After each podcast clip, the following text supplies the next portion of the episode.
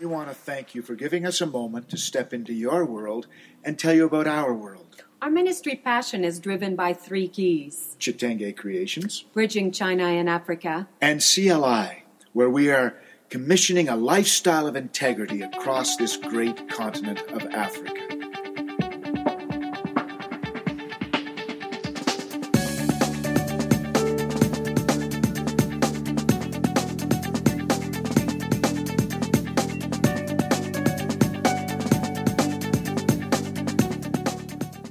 I remember very, very clear.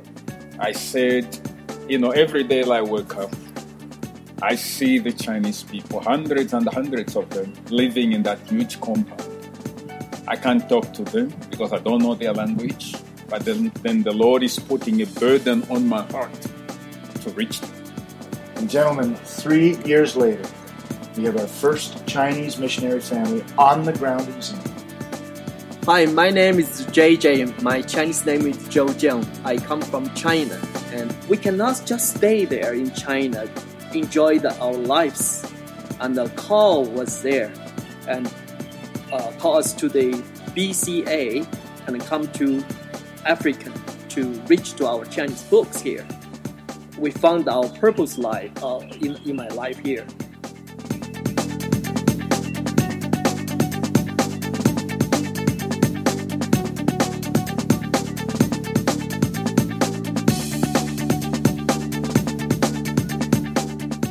Chitenge Creation is a sewing initiative that was started 5 years ago in Kitwe, Zambia, where today many rural women have started their own sewing enterprises and have become self-sustaining. Now, it has moved its influence to the city center of Pretoria, South Africa, where we have opened our very first sewing school. We desire to see our students graduate with top tailoring skill and also acquire basic business skill so that perhaps one day they too may start their own sewing enterprises. Our goal is to open branch schools in the neighboring townships of Pretoria, where many South Africans live. So many are impoverished or are unemployed and cannot even afford transportation into the city. So, why not take the school to them?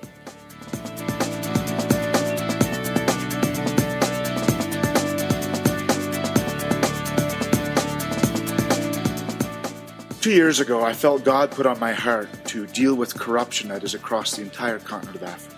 We developed CLI and brought together 25 pastors at a time, encouraging them to live a lifestyle of integrity and influence their community.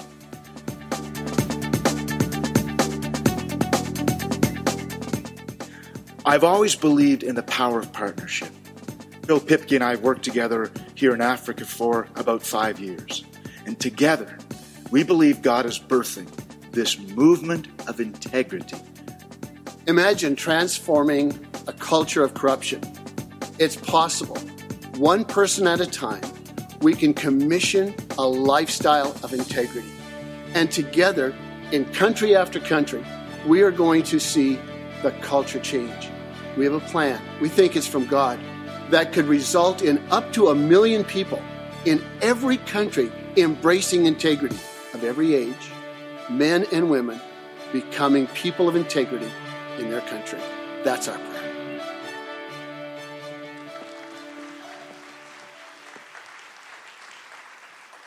Well, there you have it. This is what we've been busy for the last 8 years doing. Our passion, it's certainly engaged on a daily basis within these three entities. What a pleasure it is to be back. For those of you who do remember us, I can't believe that it was already 8 years ago that we literally stood on this platform and had to voice, for me, the most difficult words of our ministry, which was to announce to you that we really believed that our time was over after 13 incredible years. Guess what? We haven't forgotten. You are in our heart, literally on a daily basis. I know that evangelists serve as preparation ground truly for what we are doing now. So thank you, thank you. And you were also extended your hand in supporting us, not only prayerfully but financially. We're humbled by that, and thank you, and it means the world. So I have brought products, actually, with the work that I am involved with in Zambia and also in South Africa. Some of the women have been doing products that are made out of the African fabric that is called chitenge. Every product is unique to us. It's our own pattern. It's made of top tailoring skill. The reason we do that is simply to enable them, empower them. So by the time they are done doing these products for us, they are literally in a position to begin their own sewing enterprises. And that's just so exciting. So for every item that you buy, 100% of the proceeds will be going to a brand new school factory uniform that we're going to start in one of the townships outside of South Africa. So I'm really pumped about that. I'm truly excited. And on behalf of these women, thank you for visiting our table. Olga is at the back, Emily, and we just encourage you to visit it. It's been awesome, and thank you. Great to be back.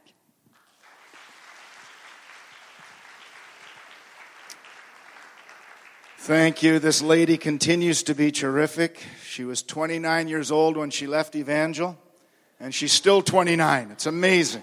Amazing. Amazing. My wife has said it all. What a delight and an honor. Thank you, Patty, for this privilege of being in this beautifully renovated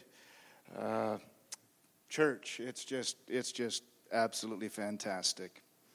And I want to get right into the Word this morning and share with you what's on my heart. I went to your website, checked out what you're doing, and I got to tell you, I love it. I love the theme of your 100th year of Inside Out Church.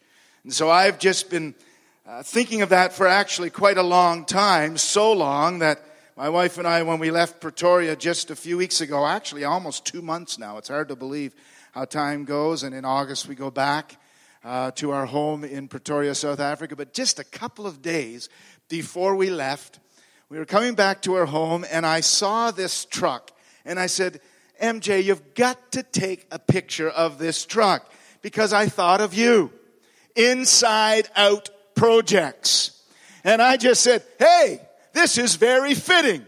Inside Out Projects. And you can see, if you want to get this man from South Africa, he can do anything for you.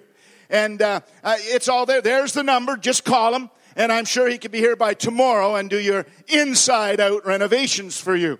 Now, I looked at this picture this morning, and I thank the VP people. I plugged this picture in last minute this morning because I couldn't resist not only Inside Out, but then look at the sign below.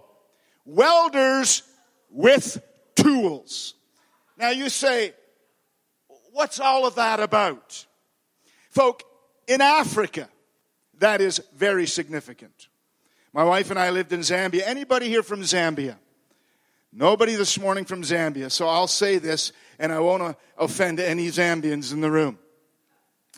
We moved to Zambia for 4 years before relocating to Pretoria. And we needed to get some electrical work done in our house. And so we were recommended to an electrician, and the electrician came to the house. I was away, and he came to the door, and he said, I'm the electrician here to do your work. And as he came in the door, he said, do you have any tools? That's important. That sign becomes very important. If you need a welder, hire this welder. He has tools. Very, very important. Inside Out. And as I thought of your theme for this 100th anniversary, I have to confess, I went back 5 years ago to the time that we had the privilege of preaching at your 95th anniversary. And I don't expect anybody to remember. I'm surprised I remember myself. But I remember clearly sharing the text of Abraham and Sarah and how at the age of 190, respectively, Sarah would give birth to a son. And here we were 5 years ago, right in between the 90 and the 100th year of this church. And I remember challenging you as a church that at your 95th anniversary, there was a place of decision as to whether or not you would move forward. And I stand in this beautifully renovated auditorium this morning. And I see your vision in your 100th year as a church. And I have a strong sense that you continue to move forward. But in this 100th year, I want to give you one more challenge this morning. I want to ask you this question. Will you enjoy the comfort of your newly renovated home? Or will you move outside and get a vision for the world around you? And I know what some might be thinking. Thanks a lot. We just got into it. And now you're asking us to move out of it. Could we just enjoy this room for a little while? Well, as I was thinking of your theme, I went to Genesis 15, verse 5. We're back talking about Abraham. And it says in that verse, he took him outside and said, look up at the heavens and count the stars, if indeed you can count them. Then he said to him, so shall your offspring be. This is a very significant verse. This is a very significant verse in the life of Abraham. And I believe it demonstrates a profound image for the Church of Jesus Christ today. And if I were to word that image, I would suggest to you a heavenly vision versus a ceiling vision, and I'll explain it. God had promised Abraham that at the age of 100, a son coming from his own body would be his heir. And as I read this story and as I look at it in detail, I have a feeling God maybe knew two things that he wanted Abraham to realize, and I believe wants the church to realize today. Number one, if Abraham stayed in the tent, the ceiling would cast a shadow of doubt on God's promise.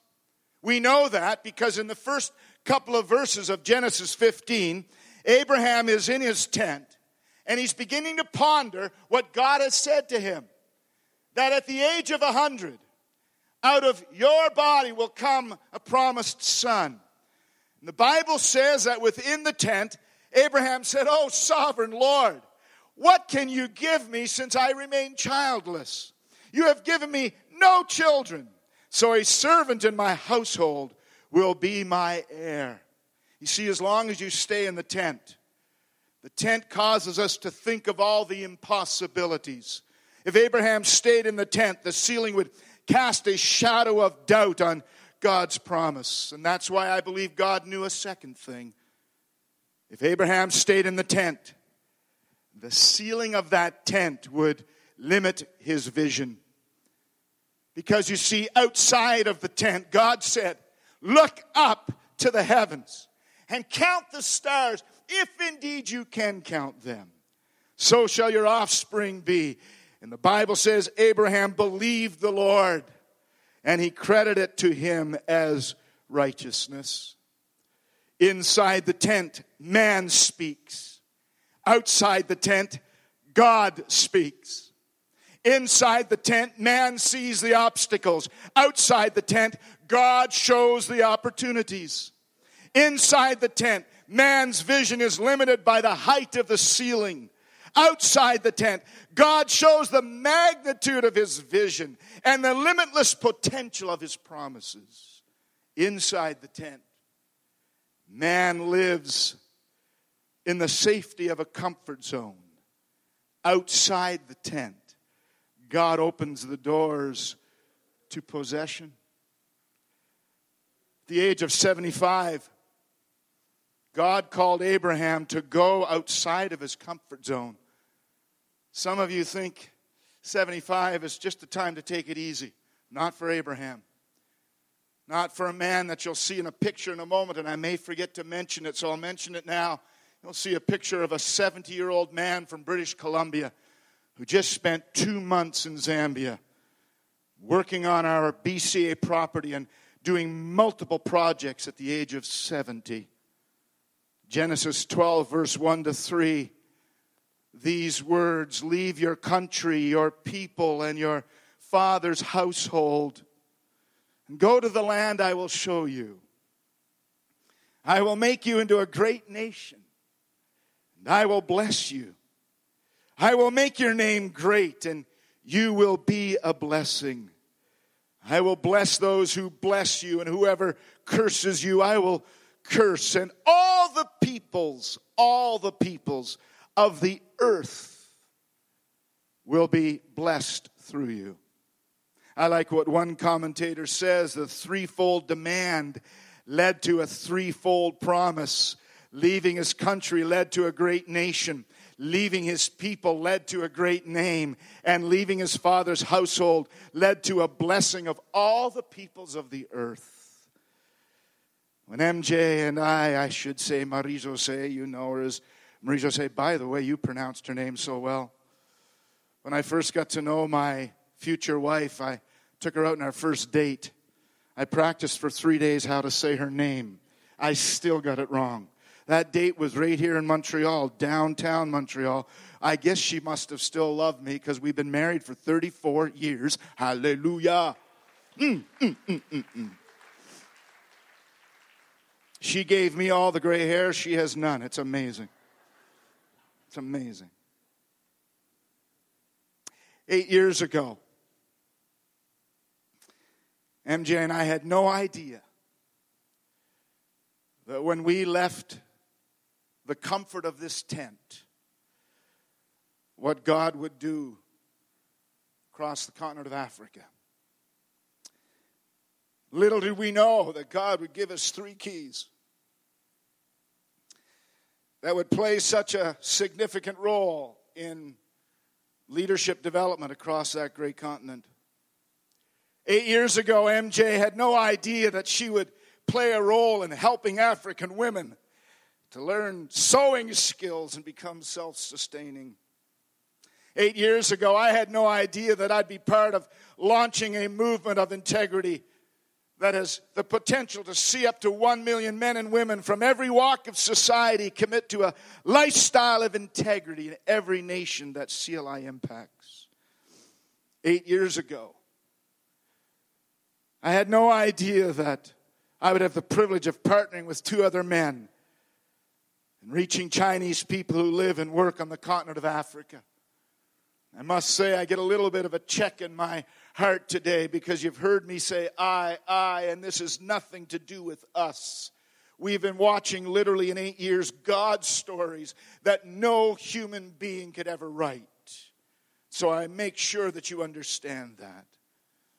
But for a moment, I want to take one of those keys and give you a sense of what God does in world missions through a church like this who believes in not only the people and the world outside of your church, but the people around the world. Because we left here in 2008. And in 2009, something significant happened that led to what we now know as Bridging China and Africa. I'll quickly tell you this story. It's a long one, made very, very short. A year after leaving Evangel, we made a trip to Angola. It's an incredible story of how a 75-member church in Edmonton, Alberta, a Portuguese-speaking church, planted a church in Angola. And today, there are over 8,000 people in 10 churches and 59 pastors and evangelists, all started by a 75-member church in Edmonton, Alberta. And in 2009, we were there. Oh, it's amazing. It's amazing. Give God glory for that. And in 2009, I was doing some leadership training in Angola, and the pastor you see on the left, he's the Portuguese pastor from Pedro Perez from Edmonton, Alberta. Steve, I see you here. I don't know if you know Pedro. You must. A great guy. He's now started a church and a theater in Edmonton. And we baptized 25 people in the Atlantic Ocean that Saturday morning. While we were baptizing people, two young Chinese men came walking down the beach, and they asked an individual what was happening in the water. They didn't know it, but they were talking to the youth pastor of the church. And he said, well, let me tell you, These are people who have given their hearts to Jesus Christ. They are being baptized in water, and it simply represents their faith in Jesus Christ, and they're giving public declaration of their faith in Jesus.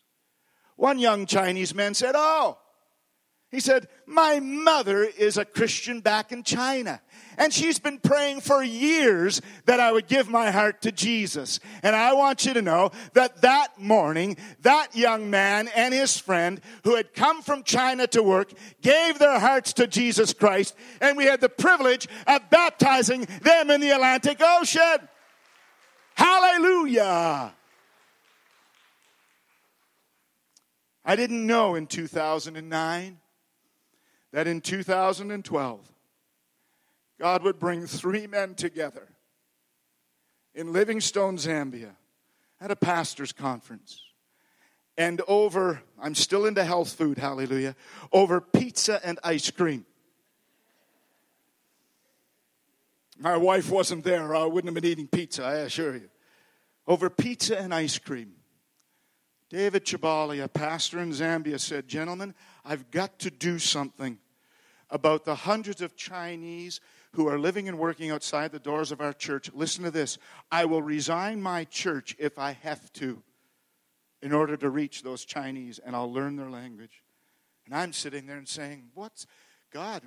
David doesn't have to resign. Bill Pipke has spent a total of 1 year of his life. He's made 18 trips to China, and as he put all those trips together, about 1 year of his life spent working in China. And I said, Bill, David shouldn't have to resign his church. Surely you have contacts that can allow us to get somebody from China to come to Zambia and reach Chinese people who are living and working there, 1 million across Africa. And on that day in that pizza shop, God birthed the vision amongst three men. And the next thing that we did in 2014, we made a trip to China together in search of a missionary, saying, God, would you lead us to someone who would come? And you saw in the video this morning, we're introduced to JJ and his family. They've now been in Zambia for over a year, reaching out to the Chinese. They are meeting people every week, a group of 10. He goes and has Bible studies with individuals. He picked us up at the airport last November, and took us to a Chinese restaurant and introduced us to the owner of the restaurant. And the owner, who is not yet a believer, said, this is my friend JJ. He has a Bible study with me. He's teaching me on the Gospel of John. Just a few weeks ago, about 3.5 weeks ago now, a Chinese man had a pain in his leg, and JJ visited him and prayed with him. And he said, you know, the pain seems to be leaving. And the next day, JJ saw him, and he said, the pain's still gone. And that day, JJ led him to Jesus Christ. Story after story after story. And just this year, we have been able to acquire a property in Zambia. This picture doesn't do it justice. It's on 13 acres of land. A huge Zambian. I never tell this publicly. I probably shouldn't. But a Zambian who ended up having three different wives. And he kept building extensions onto his house to keep his wives happy. Only in Africa, I suppose. Steve, that never happens in Europe, I know. And yet, all along, we now see God's plan as this building will house a school for Chinese children. This building is our Bridge Cultural Center, where every week JJ and his wife are meeting and having Bible studies. As a matter of fact, take a look at some of these pictures. These are very recent. As a matter of fact, they can't send me pictures. I have to be very, very careful what they send, but we've got these few pictures to show you. The man on the top left, David Brace from British Columbia, 70 years of age, has done incredible work. Maybe God wants to speak to you about going somewhere in the world for a couple of months and being used of God. I don't know. If God puts that on your heart to go somewhere, talk to your pastor. Let your pastor know your heart. God can open incredible doors for you. All because God wants to reach Chinese people who've come out of China who do not know Jesus. Bill Pipke was just in China 2 weeks ago and in Hong Kong found this apparatus. We had been introduced to it before, but brought some back, and we hope that this is going to get into the hands of hundreds of Chinese who are living and working in Zambia. And on this little gadget, there is the entire Bible in Mandarin. The Bible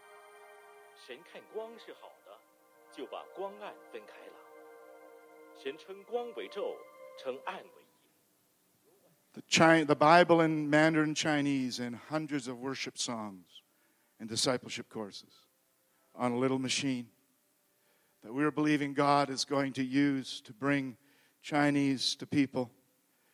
There's an organization, I'm going to take just a moment to tell this and then move into the ending of this message today. But just 2 weeks ago, Bill met with an organization who has about represents 200 family churches, which are underground churches in China. Bill has been invited to a conference in South Korea. We're free to tell you this because it's on the internet. A conference in South Korea where he's been asked to do a workshop about the Chinese in Africa, because this organization wants to say thank you to people from around the world, 20,000 missionaries who came to China to spread the gospel. And now this organization, they're calling themselves 2030, by the year 2030, want to send Chinese all across the world as evangelists, 20,000 Chinese. And they looked at Bill and said, we want to come to Africa, but we need a place to train them. And Bill said, well, we happen to have a property that is perfect as a training school. So he's going back in September. You can be praying for that. God will open doors to see us bring Chinese missionaries. And the whole idea of our BCA property in Zambia is that there Chinese will learn English and they'll be trained as missionaries. And we literally every 2 years want to send a missionary to another part of Africa because the Chinese are all over the continent. We want to do it one country after the other, after the other. See, I don't know what it is, but when you leave the comfort zone of the tent that you love and thought you would love forever, thought maybe even stay till retirement, I guess that's why God said, don't get that idea. You're going to get too comfortable. When God moves you outside the tent, He gives you a vision that is not restricted by the height of the ceiling. He gives you a vision.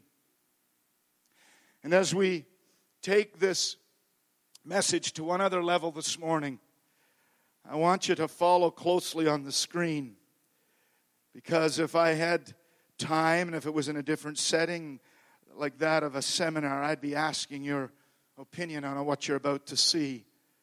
But I want to read from Matthew chapter 9, verse 35 to 38. Up until a couple of years ago, I would have not used this text on a morning like this because it sounds like a typical missions message. Since I was a child, I heard this text preached at missionary events. Jesus went through all of the towns and the villages, teaching and in their synagogues, preaching the good news of the kingdom and healing every disease and sickness. When He saw the crowds, He had compassion on them because they were harassed and helpless like sheep without a shepherd.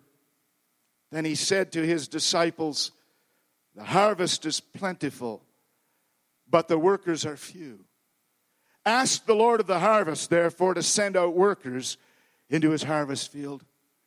Let me tell you why I don't hesitate to preach this as a mission service this morning. Not sure if this is going to go forward. There we go. Because up until about 3 years ago, I saw this text as purely a missions text for the uttermost parts of the world, until Tom, a sheep farmer, and his little dog, Boomer, who has a nickname, Holy Spirit, because he chases the sheep.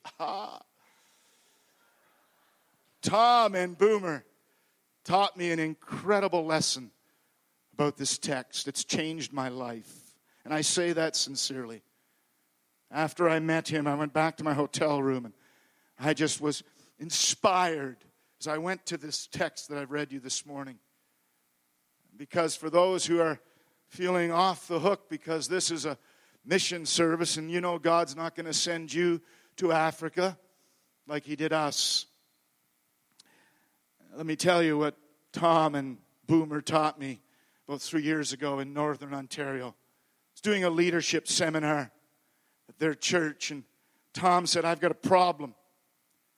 He said, I have the best of grain, but the sheep outside of the barn will not feed on that grain.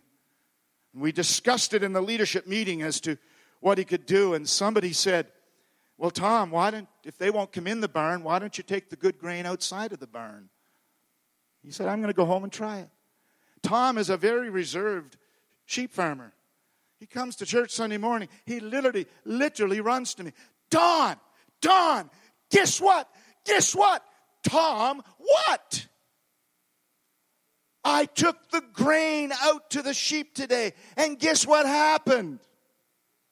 And so he started to talk to me, and I said, Tom, I've got to go and visit your farm. So Monday morning, went to visit Tom and Boomer.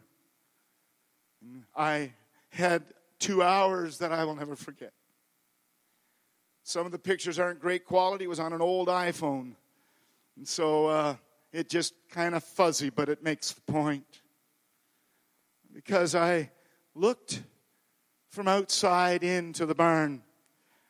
Tom could get some renovation lessons from you. I have to admit, his barn is not very nice looking. I really wish Tom could see this church. Didn't call it a barn, this church. I want you to look at the picture. I want you to see church from the outside in. Because before we can see it from the inside out, sometimes we have to look from the outside in. But we very rarely do that.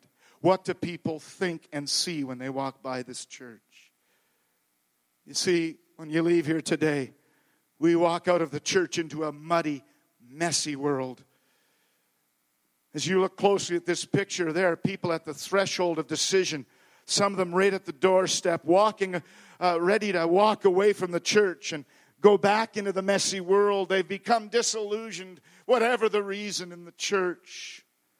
As you can see, others who have walked away, either going back into the messy world. I'd love to think some of them are leaving to take the message of Jesus to a messy world, but more than likely they're walking away into the messy world. I don't want to be offensive this morning, and I'll try to use careful language. But as you look at that picture and see so many of the backsides facing out, there's the danger of feeding so much inside the church that our backsides are turned from the needs outside the church. Then I went into the barn. I looked from the inside out. Unfortunately, this picture has gotten cut to fit the screen, I'm sure, but it still makes the point. Folk, we build a church. I can't tell you how thrilled I am about your renovations. This is what was needed years and years ago. I love the glass. You can now see clearly from inside to the outside. But we so often build the church in hopes that people will come. But statistics tell us that very few come on their own. As a matter of fact, there's really only one sheep ready to walk through into the barn. Some look at the church from the outside and wonder what goes on inside. See some of those sheep looking in from a distance saying, I wonder what's going on in there. I'd suggest the haystack represents the marketplace, the schools, the factories, the office towers, where people go and live and work every week of the year. And the part that's cut off is a beautiful green area that's way off in the distance. And I'd like to think that maybe that represents the church's opportunity, if they can't go themselves, to send people off to faraway fields to reach people for Jesus Christ. But then there's the church in the community. And I believe this is where this church is at. Because you see, you only see the bottom of Tom's boots, but I can tell you that Tom is connected to those rubber boots. And while we were there, he did what he had done the day before, and he took the good grain, and he put it out in a trough. And you can literally see all of those sheep had come from the marketplace toward the trough, wondering what was going on. And you see, that's what the inside-out church is all about. It's taking the good news, the good grain of the gospel of Jesus Christ. That's what the church and the community is all about. Tom and his sheep give us a great insight into the mission of the church. Not everyone will come into the church. We need to take good grain of the gospel to them, to do good, to love each other, to reveal Jesus. I want you to know that missions begins when you walk out of the doors of this church.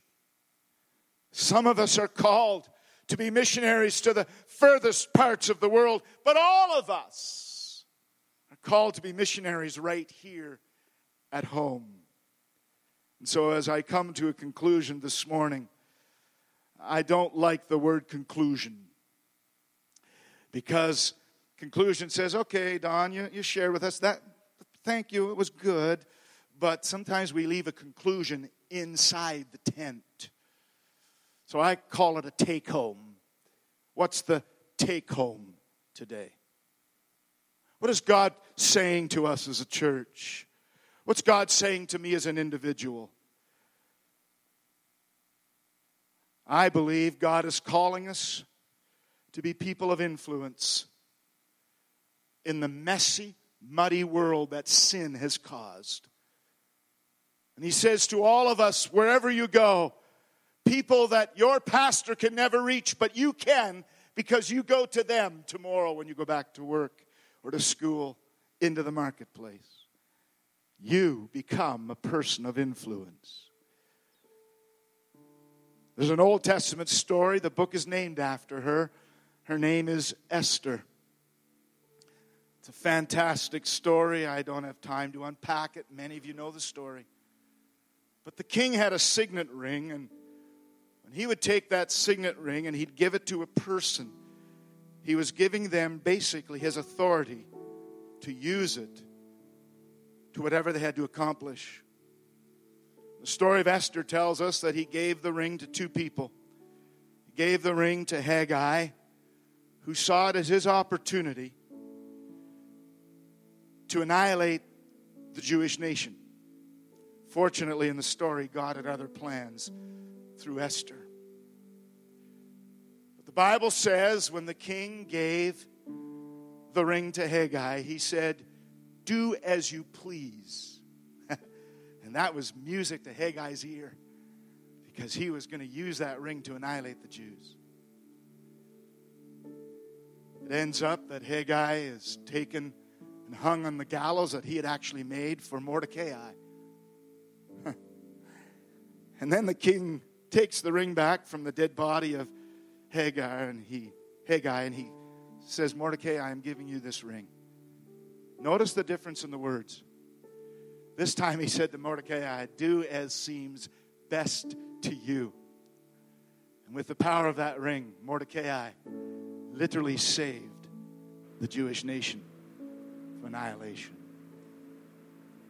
This morning, I challenge you to enjoy the beauty of this tent, but don't let it become too comfortable. When you leave here, you have a decision. Do as you please, or do what seems best to you. Let me tell you, there are going to be people at the workplace tomorrow who just need your love. They don't need you to preach at them. They'll have had a very difficult weekend. They just need your love. Through your love, you can reveal Jesus, the best of the grain. You can reveal Jesus. I challenge you. You become magnetic. You become like a match. When your match gets lit and you touch the life of another, it just continues to happen. That's what a church looks like from the inside out.